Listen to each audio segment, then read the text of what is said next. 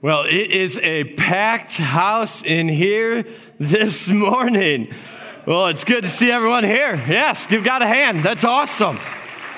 That is awesome. Well, welcome to episode one of our Dangerous A Church Unleashed. And this series is a series that's going to lead us right into Easter. And if you're a follower of Jesus this morning, uh, this series is really focused around you and what the Holy Spirit's going to do in your life. And it's also focused on the passion and vision of our church here at Radiant Life. And so, if you're not a follower of Jesus and you're kind of kicking the tires, so to speak, on God and faith and all this stuff, that, that's great. Keep kicking, keep coming. I hope you sit back and you enjoy a little bit about who we are as a church and what we are trying to do as followers of Jesus. And so, I've titled message number one, I dare you to dive deeper. Turn your neighbor and say, deeper. This whole series will be about revival, a spiritual revival. How many of you, by the raise of your hands, know this nation needs a revival? Right? I have never, I mean, not that I've been here on earth a real long time, but I've never seen so much hate and division than in my young 37 years on planet Earth. And um, I know elections are coming up soon, and whoever gets it, they need Jesus, and we need to pray for that person. But if we're gonna ever make a change in this country, it's gotta start within the church first, and then it goes out. And I truly believe we're on the cusp of a revival in the church. And revival comes when the Holy Spirit comes and anoints His church with fresh power and it goes out. I, I think for many of us, you're going to get spiritually awakened. Too many of us have fallen asleep spiritually. You may have been follower of Jesus for 40 years, but you aren't any further in your faith than you were 40 years ago. And I say that with love. Maybe for some of us, man, that flame that was burning deeply for Jesus, for the Holy Spirit, it's just gone now. And what this series is going to do is my goal and the Holy Spirit's goal is to awaken us to a spiritual revival inside, and then the impact that we can have on our community and in this county. My goal is eventually at the end of this message, or at the end of this series, Lord willing, we will saturate St. Joe County for Jesus Christ. That's what I want to do. And so if you're a note taker, if you got your Bible or tablet and you're on the YouVersion, I'm going to lay the foundation for us for the entire series. And we're going to keep going back. But if you want and follow along in the Old Testament, Ezekiel chapter 47, we're going to go verses 1 through 2. And I got to kind of set the foundation here a little bit for us as this is part one. Uh, let, me, let me say a couple things. Number one, if you have no idea where this guy's name is, look it up in the table of contents. Uh, I'll be honest, I was so tired of trying to find all the prophets in the Old Testament all the time. And so I finally got my own study Bible that is indexed, which means it tells me where exactly everyone is, right? So don't be afraid to use the table of contents. It's there for a reason. Like you said, and I say, hey, go turn to the book of Haggai. Good luck right? You're not going to know unless you're always like, man, I won those sword drills when I was in Sunday school back in the day, and that's awesome. I cheated in sword drills, okay? I tried to finger flip to Matthew, and I'm like, come on, please be a Matthew book, right? Woo, okay, here we go. Some of you are like, what the heck is he talking about? What is a sword drill? Um, yeah, another time. But hey, Ezekiel, Ezekiel's a prophet. What that means in the Old Testament is a prophet kind of got a digital download from God, and he was the mouthpiece to the people. And here we get Ezekiel gets this vision from God and he records it. And it's a beautiful vision of what the New Testament church was supposed to be about. Ezekiel chapter 1, we're going to walk through it walk through it slowly together. Ezekiel chapter 1 or chapter 47 verse 1 begins like this. Oh, you guys were there. Great job. In my vision, the man, it's, it's referring to an angel, the man brought me back to the entrance of the temple. Now, stop there. Some of us may be thinking, what's the temple? I don't, Ryan, I don't understand the words. The temple was basically in the Old Testament, that's the church. And so we're told immediately that Ezekiel's saying, hey, this man, this angel brought me to the entrance of the church.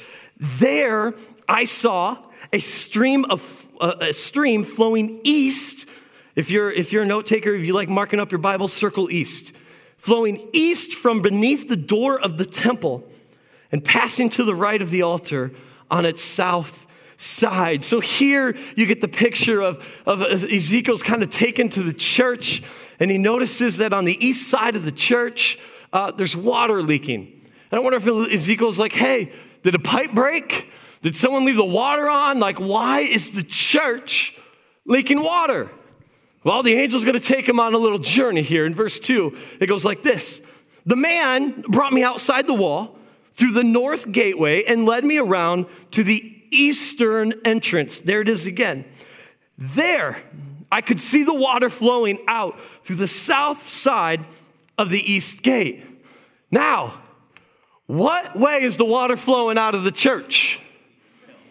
East, okay? East, so key to remember.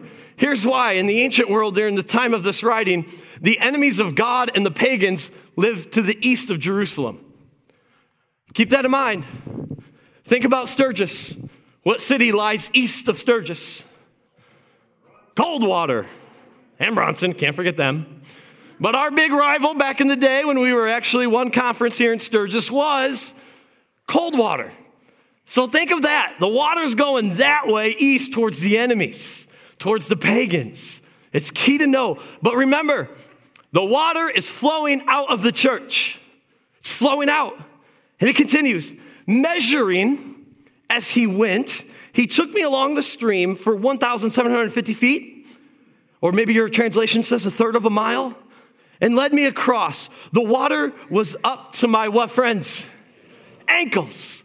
So here he's walking. He's like, okay, I'm going to show you guys. And you got to roll them up a little bit. You know, we don't know if the water was warm, cold, who knows what it was. But there we go. We're, we're ankle deep now, right? Ankle deep. Can't see. I rolled my pant legs up, ankle deep. We're ankle deep. Now, watch, it doesn't stop. He measured off another 1,750 feet and led me across again. This time, the water was up to my what? Knees. Do you see the progression? It's getting a little deeper. Now Ezekiel's looking like a hillbilly. He's got to roll those suckers up, right? I know. I've worked to get these legs very hard.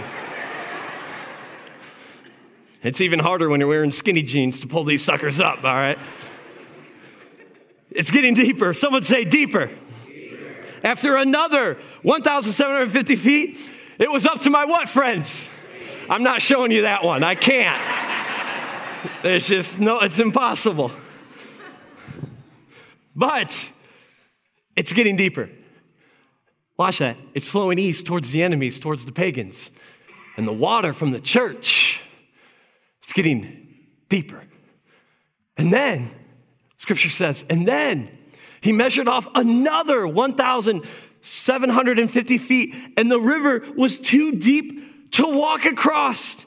It was deep enough to swim in, but too deep to walk through. And so the further this river is flowing from the church, the further, the deeper it's getting. It was ankle, now it's knee, now it's waist. And Ezekiel's like, I can't walk through this anymore. I'm, you got to swim in this, or we got to just go backwards and get a little more shallow. But it's flowing and it's getting deeper. He asked me, Have you been watching, Son of Man? Then he led me back along the riverside. And when I returned, I was surprised by the sight of many trees growing on both sides of the river. And so here Ezekiel's like, wow, this is beautiful.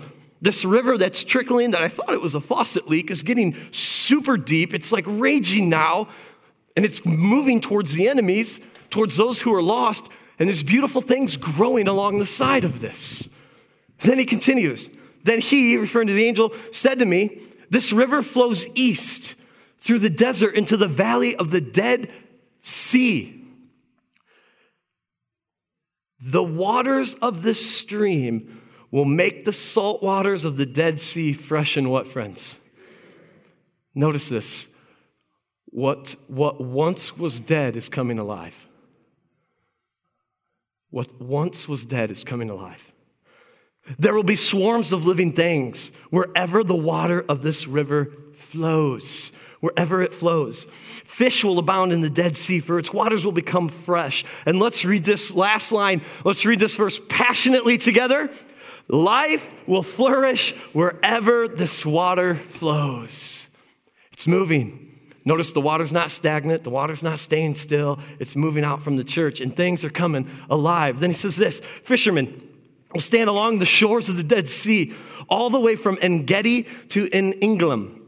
The shores will be covered with nets, drying in the sun because they're out fishing and catching all these fish. Fish of every kind will fill the Dead Sea just as they will the Mediterranean. And so this river is moving from the church to the east where dead things are. It's getting deeper. And then we're told it reaches the Dead Sea and things are coming alive. And here's a picture of the Dead Sea. Now, this looks beautiful because it's been photoshopped and, and, and more enhanced for your viewing pleasure. But the Dead Sea is exactly what its name is it's dead. There is nothing living in the Dead Sea. In fact, the Dead Sea is 10 times saltier than our normal oceans are. And you can see there on the rocky shore, you can see how the salt builds up. There is no life there.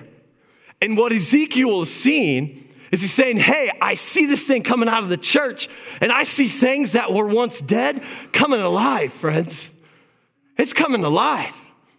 And he says, he continues, but the marshes and swamps will not be purified. They will stay salty. Fruit, fruit trees of all kinds will grow along both sides of the river. The leaves of the trees will never turn brown and fall, and there'll always be fruit on their branches. There will be new crop every month, for they are watered by the rivers flowing from the temple. And here it is the fruit from those trees, that everything's coming alive. It'll be for food and the leaves for what, friends? For healing. And that's the foundation of where we get the picture of the New Testament church in the Old Testament. And I know for some of us, if this was your quiet time, you'd read this and be like, oh, that's, that's nice, move on. But here, this is where we want to slow down because this is the picture of the church that's flowing in the power and presence of the Holy Spirit. That here, there is a rushing river. And what did it represent? It represented the power of the Holy Spirit in us flowing from within the church. That it got deeper as it got further out towards the enemies and towards those who are lost. In fact, Jesus was such a brilliant teacher in the New Testament, he talked about this idea. He was sitting there in the last days of the Feast of Tabernacles. And the Feast of Tabernacles was celebrated at the last day of the dry season. Israel has two seasons dry season and the wet season. And at the end of the dry season, their festival was to please, they did it with palm branches because it sounded like rain. You were praying that God would bring water down from heaven to water your crops so you would have an abundance of harvest. And at this time also, your cisterns, that deep wells in the earth that kept your water, would have been down to nothing.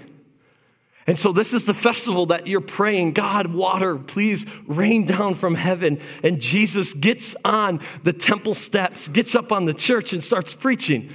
And here's what he says in John chapter 7 Whoever believes in me, as scripture has said, here it is rivers of living water will flow from within them. And by this, he means the who? The Spirit. So, in other words, this, this river has a supernatural power and it's called the Holy Spirit in us, but we're flowing out from the church. That the river gets deeper and deeper until it saturates everything in its path. And notice, as it flows from within the church, deeper, deeper it gets. But it starts with the power of the Holy Spirit in our lives. And this is what I love. And I want, and I read this and I look and realize, listen, it's not a church that lives for itself, friends. It's a church that lives for those who aren't what? Aren't here yet. And some of you said, no, it's not. The church is supposed to be for the Christians. Let me ask you, Ezekiel, where did the water flow? The water did not stay in the church. The water flowed out. The water went out. And here's what, I love this stuff. I love this stuff. This, this, this is our faith, friends. This is our faith right here. This is it. This is, this is Jesus' mission when he said in Luke 19 10, For the Son of Man came to seek and save the lost. In the, in the American church, we've missed it because we've become so insider focused. And we become so opinionated on how church should run. Ah, your music's too loud. I don't like it. Well, is it reaching lost people? Yep, then we're going to do it. I'll worship to my own style the way I love other seven days of the week, but I'm to come and hopefully I can witness and be a blessing to someone in the church. I hate country music. How many of you love it? God bless you. I say it all the time. If we got to get a banjo and country music and that's what's going to save lost people, then we're going to worship to country music and a banjo. No, don't amen that one. That is horrible, right? Because watch this church, we can't, we cannot miss it. Where's the water flowing? To the east, where the lost people are. And what's weird is that's where it's the deepest. Is out there where the lost are. It's not deepest in the church, it's deepest out there. What's weird too is that normally the source and the headwaters, that's where it's usually deepest. But if you were to summarize those 12 verses, it's the farther it flows, the deeper it grows.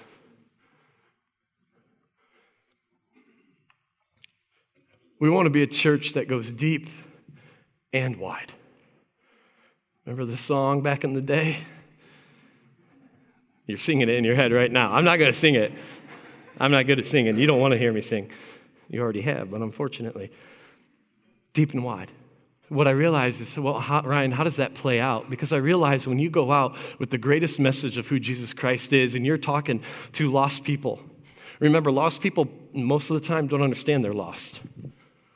Always have that perspective. They don't understand they're lost. They understand that they don't even understand that they're created in the image of God and there's a hole in their heart that only God can fill, but they're going to the world for it. And so I realized why does this happen? Why does the further it flows, the deeper it grows? Because the farther I go and talk to the lost people and, and get them, man, get them on fire for Jesus, here's what I happen my faith deepens. That's why the farther it grows, the deeper it grows. Because your faith will radically deepen and you will be more amazed on who God is when you actually start going out to the lost and broken places. Your deep, your faith deepens your faith deepens. And so I'm not, I don't want to be about status quo Christianity. I want to be about a Christianity in our faith that lights a fire that's infused with the Holy Spirit, that's living in power, that will saturate this entire county for Jesus Christ because there are broken people and hurting people that need to know who Jesus is. And we are the message to them. They may never step foot inside these walls because they have a skewed view of church, of Christians, whatever it is, but you're interacting with them on a daily basis in your neighborhood and when you go grocery shopping and when you work, you're interacting with them all the time. But so remember the three steps Ezekiel takes. Number one, it's ankle deep. Number two, from ankles to knees, from knees to the waist. And this, it's this that finally in the waist he goes swimming. And that's a video, or that's a picture right here of when the Holy Spirit, man, when we just say, Holy Spirit, I'm all in, take me, take me. Because who can, a trickle, a trickle turns into a raging river with the Holy Spirit. It's called a revival. It's gushing, it's raging, it's flowing out to the places that are dead in our community. And we're finally being the church that Jesus Christ died and was buried and resurrected for. That his vision, read the book of Acts. What, what, what'd they do? Guess what? They didn't even have the building, a church yet. When the New Testament church, they were meeting in homes, but then they were going out. And thousands of people were getting saved. Why? Because I believe they went out and didn't stay in. That's why. And with the power of the Holy Spirit. So revival happens when the Holy Spirit wakes up dead Christians, convicted about the truth of who Jesus Christ is, and they get a new fire. Some of our fire has just gone out. And this whole series is, woo, and we're gonna light it again. Holy Spirit, light it again. In the Old Testament, what? In the Old Testament, it flowed out of the church. In the New Testament, Jesus says, you are the church. You're the temple of the Holy Spirit. You need to go out now. It's you. Go out to the hurting and broken places. Go reach them. Wake them up, church. That's getting hot. I'm preaching better than you're responding, but that's all right.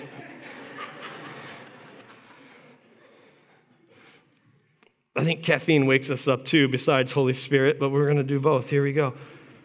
So, what does it produce? What does it produce? Number one, when we actually flow out, it's going to produce life. Ezekiel again, Ezekiel 12 or 47, verse 9 says this Life will what, friends? Wherever the, this water flows. It's a promise. So let me ask you a question What's dead or dry in your life? Think about that. What's dead or dry in your life? You just need God, I need this life. I need this living water to flow through me. I need it to touch my family. I need it to touch my marriage. I need it to touch my job. I need it to touch, you name it. But it will produce, when it flows, it will produce life. Second thing it produces is fruit. Who doesn't want to bear good fruit? Fruit. Here's what Ezekiel in verse 12, it reads this way, right? The fruit will be for food and the leaves for what, friends? You have fruit, but you also, in the midst of it, you, excuse me, you have healing. You have healing. In the 1700s and 1800s, you had a, a revival that sparked. And in that revival, it wasn't the men or women that started it, it was finally surrendering to the Holy Spirit that sparked those revivals. It sparked them. And it's being a church that flows afresh in the power of the Holy Spirit and brings healing to broken places. This has been my wife and I's prayer since the day that we got here on July 19th, 2015, that this church would be a place of hope and healing for people, that they would experience the living water of who Jesus Christ is. That, yes, broken lives would be healed and redeemed. Families, marriages, relationships, dreams would be rebirthed again and live in the power of the Holy Spirit. Does that make sense, church? Come on, that's what we gotta be. That's what Jesus died on the cross for. So let me ask what is dry in your world that needs revival, that just needs an awakening? What is broken in your world that needs healing? Because Jesus' promise, life fruit, and healing when the living water flows through you. It's a promise. And as the Holy Spirit flows out, thirsty people flow in.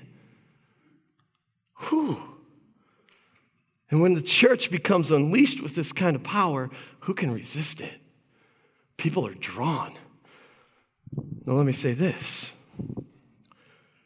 who was drawn to Jesus?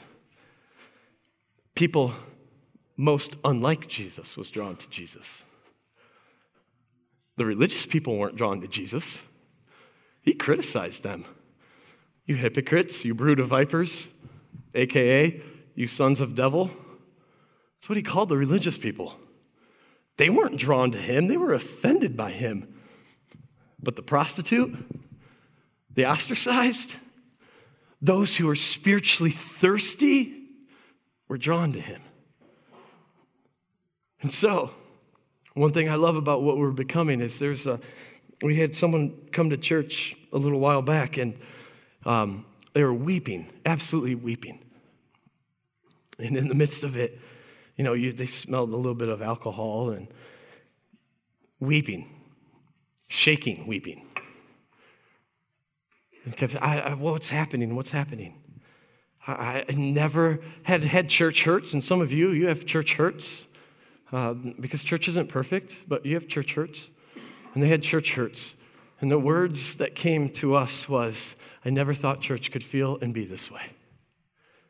That's why we exist. And then the person says, I can't wait to come back next week, and it's only Sunday. Some of us, you just can't wait to, you're fine, some of you are sleeping right now. Thirsty people will flow in when the church gets on fire for Jesus Christ. Come on, it's coming. So, some of you may be sitting back, and I was going to wrap up here. Sitting back, well, I don't like the way the church is going, Ryan. Can I speak from my heart to you for a minute? We will do everything short of sinning to reach those who are lost and broken. I think that's the heartbeat of who Jesus Christ is. And perhaps we've missed the heartbeat of Ezekiel 47. The New Testament church flows out, it does not stay in, it flows out. I want us to go deep, spiritually get into groups and grow your faith and Sunday morning, but I want us to go wide as well. And going wide means sometimes it's messy, right? The number on that wall, 732 lives surrendered to Jesus since 2015. We had 22 that I have not added to that number that happened last week. Isn't that awesome?